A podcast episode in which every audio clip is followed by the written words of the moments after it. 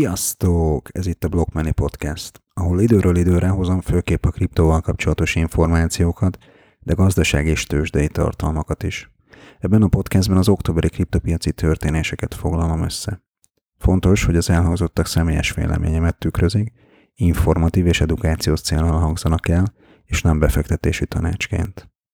A Binance a világ egyik legnagyobb kriptotősdeje minden idők legnagyobb kriptos projektjét jelentette be októberben. Létrehoztak egy 1 milliárd dolláros alapot, melyel a Binance Smart Chain ökoszisztémáját szeretnék fejleszteni. A Binance új alapjának elsődleges célja a tehetségek támogatása és a befektetés serkentése a Binance Smart Chain körül. Az összesen 1 milliárd dolláros úgynevezett növekedési alap négy fő csoportot céloz meg. Elsőként a tehetségek fejlesztését, mert ez 100 milliót különítenek el. Itt többek között a fejlesztői közösségek mentorálása, az új kriptobefektetők oktatása, ösztöndíjak biztosítása egyetemeknek, bootcampek szervezése, vagy éppen kutatásfejlesztés egyéb támogatása a fő cél. A második csoport szintén 100 milliót kap az alapból, ez a likviditás ösztönzéssel fog foglalkozni. Ennek keretében likviditást fognak biztosítani bizonyos protokollok számára, amelyek jól teljesítenek az innováció, a TVL, tehát a Total Value Logged, teljes lekötött érték, vagy éppen a kereskedési volumen terén. A harmadik csoport már egy 300 millió dolláros szeretet fog kapni a Builder and Incubation program részeként. Ennek célja, hogy 100 további DAP, decentralizált applikáció részesülhessen az inkubátor program nyújtotta mentorálási és támogatási lehetőségekből. Végül, de nem utolsó sorban pedig egy 500 millió dolláros befektetési programot is indítanak a Binance-esek. Ennek elsődleges célja a mainstream alkalmazás felgyorsítása és a jelenlegi pénzügyi infrastruktúrák szétrombolása. Többek között támogatni tervezik a virtuális valóság, a mesterséges intelligencia, a metaverse, a gaming, vagy éppen a decentralizált számítástechnika területét is. Ez az utóbbi rész nem csak a Binance Smart Chain ökoszisztémáját, hanem a szélesebb blokklánc szektor célozza meg. Az 1 milliárd dolláros keretével a Binance új alapja a legnagyobb kriptogyorsító programnak számít jelenleg a világon. Szeptemberben ilyen irányú fejlesztési bejelentések más projekteknél is voltak, Phantom vagy Avalanche, de ezek mérete 200-400 millió dollár között mozgott, ami nem számít kicsinek, de a Binance 1 milliárdja jelentősen túlmutat ezeken. Ha már a Binance is fontosnak tartja a virtuális valóság, metaverse és decentralizált számítástechnika területét, én is megállnék itt egy kicsit, és egy centralizált platformot, nevezetesen a Facebookot említeném meg. A cég október 28-án a Connect konferenciáján átnevezte a platformját Meta névre, hisz egy metaverse akar építeni, amihez egyébként Európában már toboroz is munkára embereket. Tízezer főt szeretnének felvenni a projekt megvalósításához. A metaverse kifejezés Neil Stevenson 1992-ben íródott Snow Crest című science fiction novellájában szerepelt először. A meta szótag jelentése, valamint túli, a verse pedig a universe szó töredéke. A metaverse tehát a minket körbevevő valóság abstrakció útján való leképezése, a reális univerzumból abstrakció útján teremtett párhuzamos, virtuális univerzum. Lényegében a Metaverse olyan megosztott online terekre utal, ahol a 3D-s avatarok által képviselt felhasználók együtt élnek, és kölcsönhatásba lépnek egymással. A Facebook már rendelkezik ehhez egy Oculus típus névvel ellátott szemüveggel is. Érdekesség, hogy a Facebook névváltozásának bejelentésének másnapján a két legnagyobb blokkláncos Metaverse projekt két nap alatt duplázta az árát. A másik aktualitást a Facebook október elejé leállása szolgáltatta, amit előző podcastemben taglaltam, hogy szerintem miért történhetett, de most más oldalról közelíteném meg. Több blokkláncos projekt fejlesz már decentralizált közösségi médiát. Nézzük, mi ennek a lényege, és miben különbözik a jelenlegi, központosított változatokhoz képest. A decentralizált közösségi hálózatok független szervereken működnek, nem pedig egy vállalkozás tulajdonában lévő központi szerveren.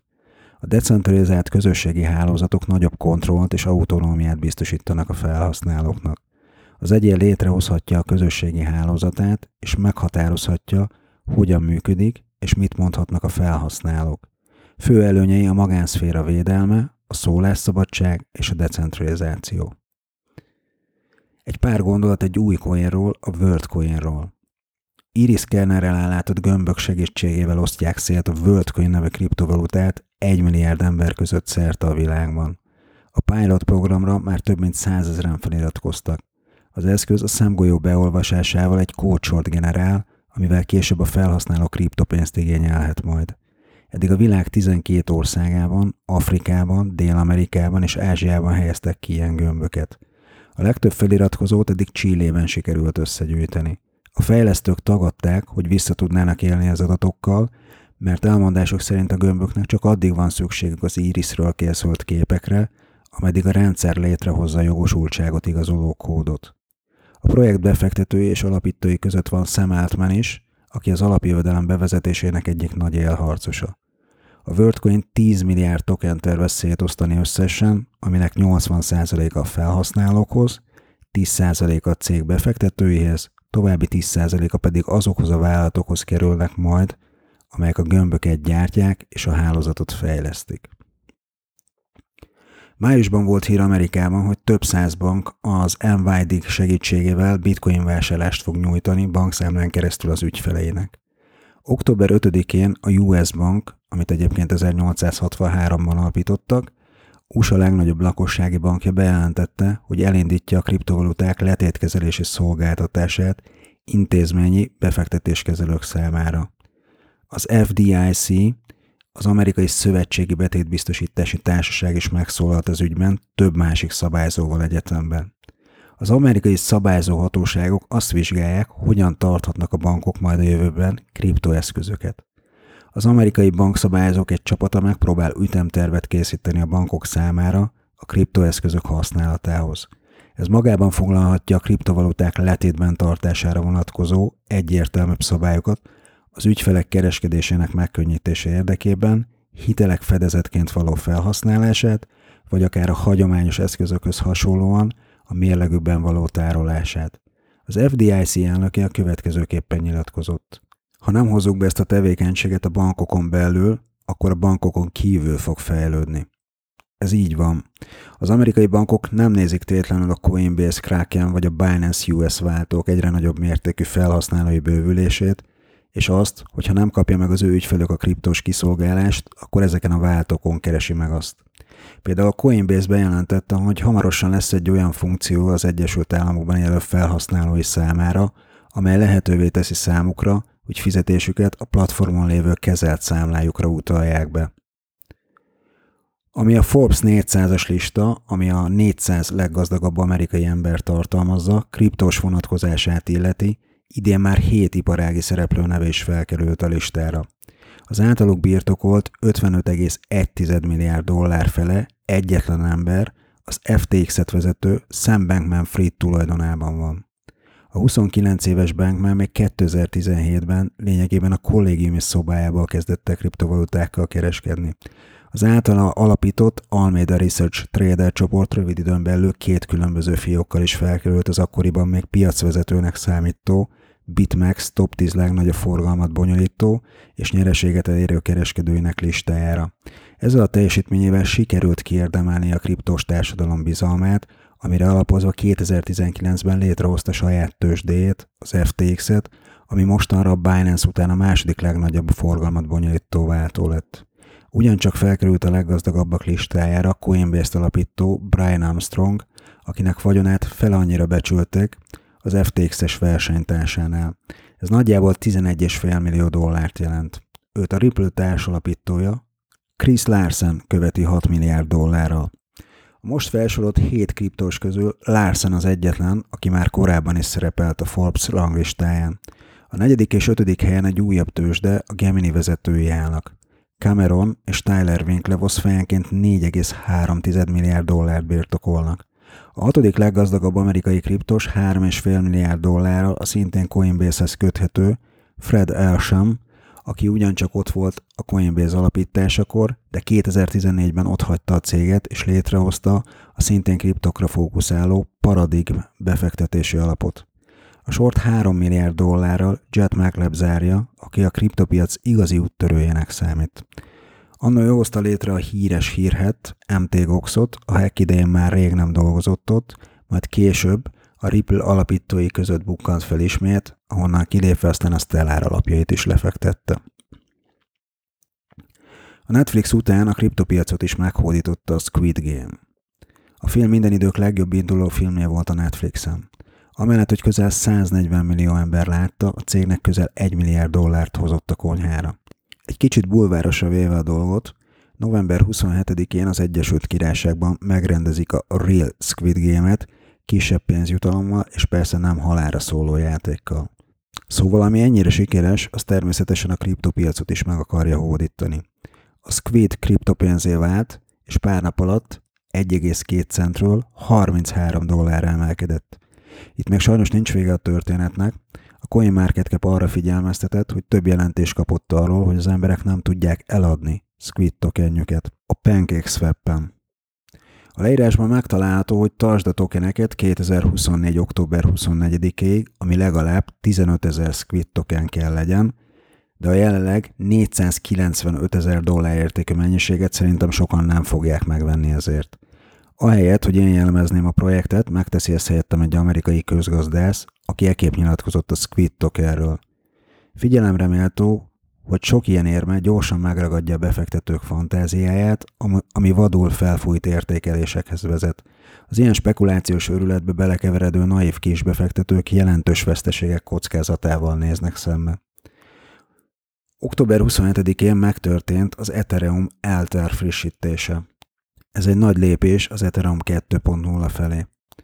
Ez a frissítés a Beacon Chain-en történt, ami 2020 végén jelent meg, a staking aktiválásával párhuzamosan, és ez volt a legjobban várt esemény az Ethereum közösségben. A Beacon Chain segítségével a felhasználók az Ethereumokat kockáztathatják az érvényesítési szoftver aktiválásához. Validátornak lenni mindig könnyebb, mint bányászni, ezért hosszú távon biztonságosabbá teszi az Ethereumot. Az Alter frissítés az Ethereum 2.0 közelgő konszolidációs fázisára készül. Ebben az egyesülésben át kell térni a Proof of Work konszenzus mechanizmusról a Proof of Stake mechanizmusra. Ez a frissítés növeli az érvényesítők kötelességszegése esetén kiszabható büntetések mértékét. Az alter frissítés növeli a büntetés értékét azon érvényesítők esetében, amelyek megsértik vagy inaktívak a hálózaton. Ezen kívül az alter frissítés megteremti a szükséges egyensúlyt az ösztönzők elosztásában, ami azt jelenti, hogy az alter az ajánlati jutalmat az érvényesítők teljes utalmának kb. 12,5%-ára emeli, annak érdekében, hogy egyenlő elosztást biztosítsanak az egyes validátorok között a hozzájárulási arányok alapján. Kutyapárbaj volt októberben a Crypto Top 10-ben. A top 10-ben a Dogecoin és a Shiba Inu helyet cserélt, és én már a Shiba 9 a Dodge pedig 10 helyen található. És már egy harmadik versenyző is beköszönt a kutya csörtébe, ez pedig a Flokino. Londonban a buszok oldalán, metró aluljárokban és egyéb helyeken hirdeti magát a projekt azzal a szöveggel, hogy ha lemaradtál a Dogecoinról, akkor itt a Floki. Visszatérve a Dogecoinra és a Shibára, nem hittem volna, hogy eljön az az idő, amikor két ilyen coinról szólnak a hírek. 300 ezer Robin Hoodos követeli, hogy vegyék fel a Shiba Inut a platformra. Na, ha ez megtörténik, akkor még nagyobb magasságokba emelkedhet a Shiba ára. Én arra lennék kíváncsi, amiről senki nem beszél, hogy amióta a kriptopiacon így megy a két coin, azóta vajon a Shiba Inu kutyák után is megnőtte a kereslet. Elindult az első kripto ETF. Október 19-én indult útjára a Bito tickerre hallgató Bitcoin határidős árfolyamot követő amerikai piacon kereskedhető ETF. A debütálása napján a Bitcoin új csúcs közelébe tudott felkapaszkodni, konkrétan 64 ezer dollár fölé. Ez egy hasonló fontos mérföldkő, mint annó 2017-ben a CME által elindított bitcoin határidős kereskedés.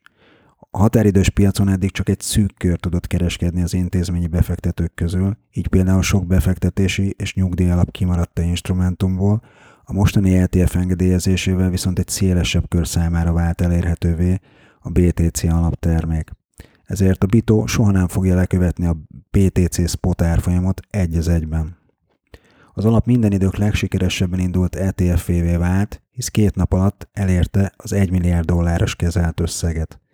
Eddig a 2004-ben startolt SPDR Gold LTF volt a legsikeresebb tekintetben, ami egy arany LTF, és mára a kezelt vagyona közel 32 milliárd dollár. Érdekesség, hogy az alap indulása óta soha nem ment az arany értéke az akkori értéke alá. Ez is mutatja, hogy mekkorát dobhatna a kriptopiac kapitalizációján és a coinok, tokenek árán, ha elindulna az első olyan ETF, ami közvetlenül a spot piacon fektet be. Azóta egyébként már egy második ETF is elindult, ami szintén határidős, és két ETF-et elmeszelt a SEC, köztük egy tőkeáttétes és egy short bitcoin ETF-et. És most nézzük, milyen hírek vannak itthon blokklánccal kapcsolatban. Fájkis Péter, az MNB digitalizációs igazgatóságának vezetője elmondta a blokklánccal kapcsolatban, hogy egy nagyon izgalmas technológiáról van szó, amiről azonban most még nehéz megmondani, hogy mire lesz jó, mivé növi ki magát. Az látszik, hogy a technológia alkalmas lesz valamire, az MNB-ben jelenleg két pilot projekt is fut blockchain technológiára építve, az egyik a lakásbiztosítási piaccal kapcsolatos, a másik egy technológiai irány. Fákis Péter a svájci tőzsde és a svájci jegybank közös projektjét emelte ki az értékpapírok tokenizálásáról, a másik a Digital Identity kérdése, amely össze-európai kezdeményezés. Az EU EPSI projektjére gondolhatott, ahol négy fő irány blokklánc technológiával való megoldásáról van szó, az egyik a digitális személyazonosítás. Az igazgató kiemelte, hogy minden reáljószágot lehet tokenizálni, és onnantól kezdve végtelenre osztani, ennél a gondolatmenetnél maradva akár az ingatlanokat, festményeket vagy focistákat is lehet tokenizálni, tette hozzá. Öröm hallgatni, hogy az MNB is látja a blokkláncban rejlő potenciát, és használni is akarja a technológiát a jövőben. Amire mindenképp fogja, az a CBDC, tehát a digitális forint, amivel véleményem szerint 5 éven belül elő is fog rukkolni. CBDC terén szólalt fel Edward Snowden, akit én személy szerint nagy koponyának, a róla készült Snowden című filmet pedig nagyon hasznosnak és elgondolkodtatónak tartok. Edward Snowden kriptofasiszta valutának nevezte a CBDC-ket. Snowden az okfejtésében odáig ment, hogy a CBDC-k szerintem nem innovatív termékek, hanem inkább lehetne nevezni azokat a kriptovaluták perverziójának és kriptofasiszta valutának. Míg a politikusok és a modern banki kartelek üdvözlik a központi banki digitális valutákat, a kritikusok sokkal negatívabb értelemben látják a CBDC-ket, és egyszerűen egy centralizált adatbázisként tekintenek rá. El kell, hogy mondjam nektek, hogy a CBDC nem, megerősítem, nem egy digitális dollár, emeli ki Snowden a cikkében, hiszen a dollár nagy része már most is digitális, már nem a pénztárcánkban, a zsebünkben hordjuk magunkkal, hanem egy banknak az adatbázisában szerepel egy rekordként. Sem egy központi bank, sem pedig az állam által kibocsátott kriptovaluta nem tudja betölteni a kriptovaluta eredeti vízióját, magyarázta Snowden. A CBDC-ket inkább nevezhetjük a kriptovaluta perverziójának, és semmiféleképpen sem tudja beteljesíteni a kriptovaluták alapelveit és protokolljait. A CBDC egy kriptofasiszta valuta, ami egy gonosz dolog. Úgy alkották meg, hogy elvegye a felhasználóitól a pénz alaptulajdonjogát. Az államot helyezi a középpontba, ami minden tranzakciót felügyelhet ebben a formában. Véleményem szerint, aki elgondolkodik az általa elmondottakon, az nem sokáig tanakodik magával azon, hogy a kriptopiac felé fordul, és kockázati hajlandóságának megfelelően kriptovalutákba fektet, hogyha eljön a CBDC ideje, megtartsa a pénzügyi szabadságát, ne legyen központilag korlátozva, fizetés és megtakarítási lehetőségében. Én személy szerint ezért is, meg még sok mindent másért is tartok kriptót, az átlagnál nagyobb százalékos arányban. Nem telik el hónap fád nélkül. Mi a fád? Fear, uncertainty and doubt, félelem, kétség és bizonytalanság keltése, mert arról mindig gondoskodnak az országok jegybankjai, főleg azok, akik közel vannak saját CBDC-jük bevezetéséhez. Apropó, októberben volt egy hír, hogy Nigéria beelőzi Kínát, és jövő februárban induló digitális üjen előtt jöhet az e az ország saját digitális valutája.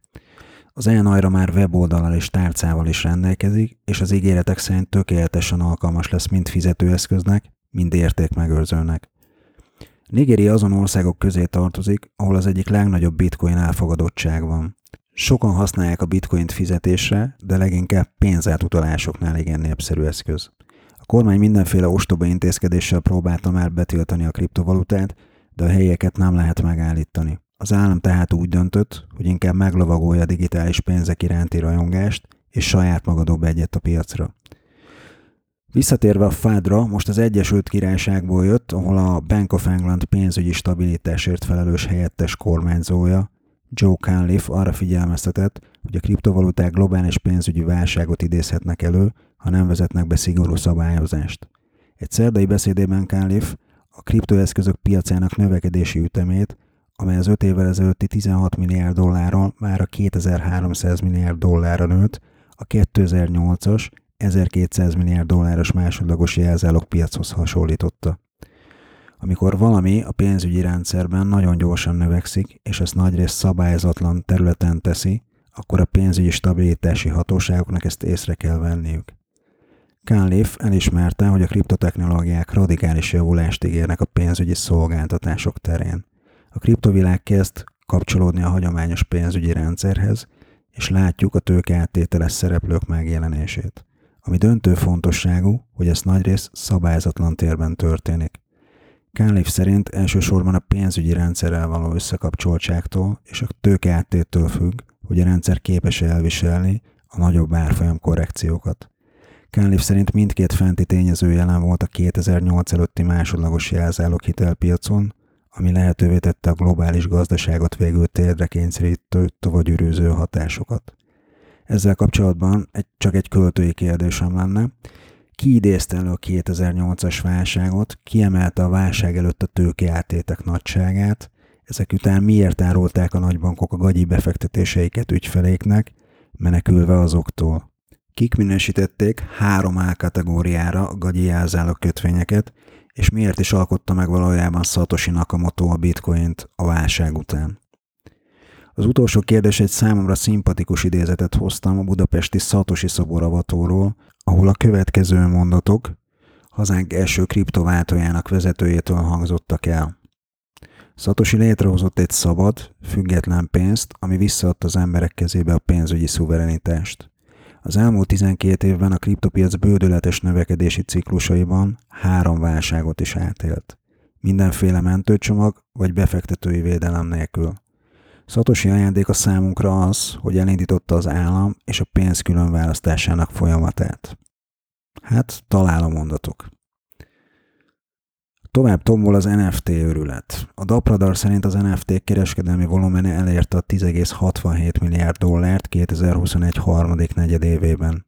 Ez több mint 700%-os növekedés jelent az előző negyedévhez képest. Ez arra készteti az intézményeket, hogy üljenek fel és figyeljenek. A Bank of America legutóbbi jelentése kiemelte az NFT-ket, mint az egyik olyan területet, amely a legtöbb innovációt mutatja be a kriptográfia területén. Véleményem szerint is egy nagyon fontos szegmensén nőtte ki magát az NFT piac, és sok embert már nem is a bitcoin, hanem az NFT-k hoznak be a kriptotérbe. Pár gondolat a Harvard Business Review magazin írásából. A blokklánc gyorsabb, hatékonyabb és biztonságosabb struktúrát kínál a pénzügyi tranzakciókhoz, a gazdasági, jogi és politikai rendszereinket jelenleg meghatározó szerződésekhez, tranzakciókhoz és nyilvántartásokhoz képest. A magazin tömören fogalmazott ezzel a hasonlattal. A régi pénzügyi struktúrák olyanok, mint egy Forma 1-es versenyautót beszorító csúcsforgalom. A digitális világban meg kell változtatnunk a szabályzás és az adminisztratív ellenőrzés módját. És a végére egy kis outro, ami jellemzi a mögöttünk hagyott és az előttünk álló hónapot. Az október elhozta mind a Bitcoin, mind az Ethereum all-time high-et, tehát az mindenkori legmagasabb szintjét, a piaci kapitalizáció a kriptóknál közel 45%-kal 1853 milliárdról 2659 milliárd dollárra nőtt. Plan B, a Stock to Flow modell megalkotója egymás követő harmadik hónapban is eltalálta a bitcoin árát, a 63 ezer dolláros értékkel, noha a hóvégi záróár egy picit lejjebb volt. Novemberre 100 ezer, decemberre 100-135 ezer dolláros bitcoint lát. Az elemzők novemberre és decemberre is emelkedést várnak, tehát október után tovább szágultat a kriptopiac, amiről remélem a következő podcastemben is beszámolhatok. Köszönöm figyelmeteket, találkozzunk a következő adásban is, sziasztok!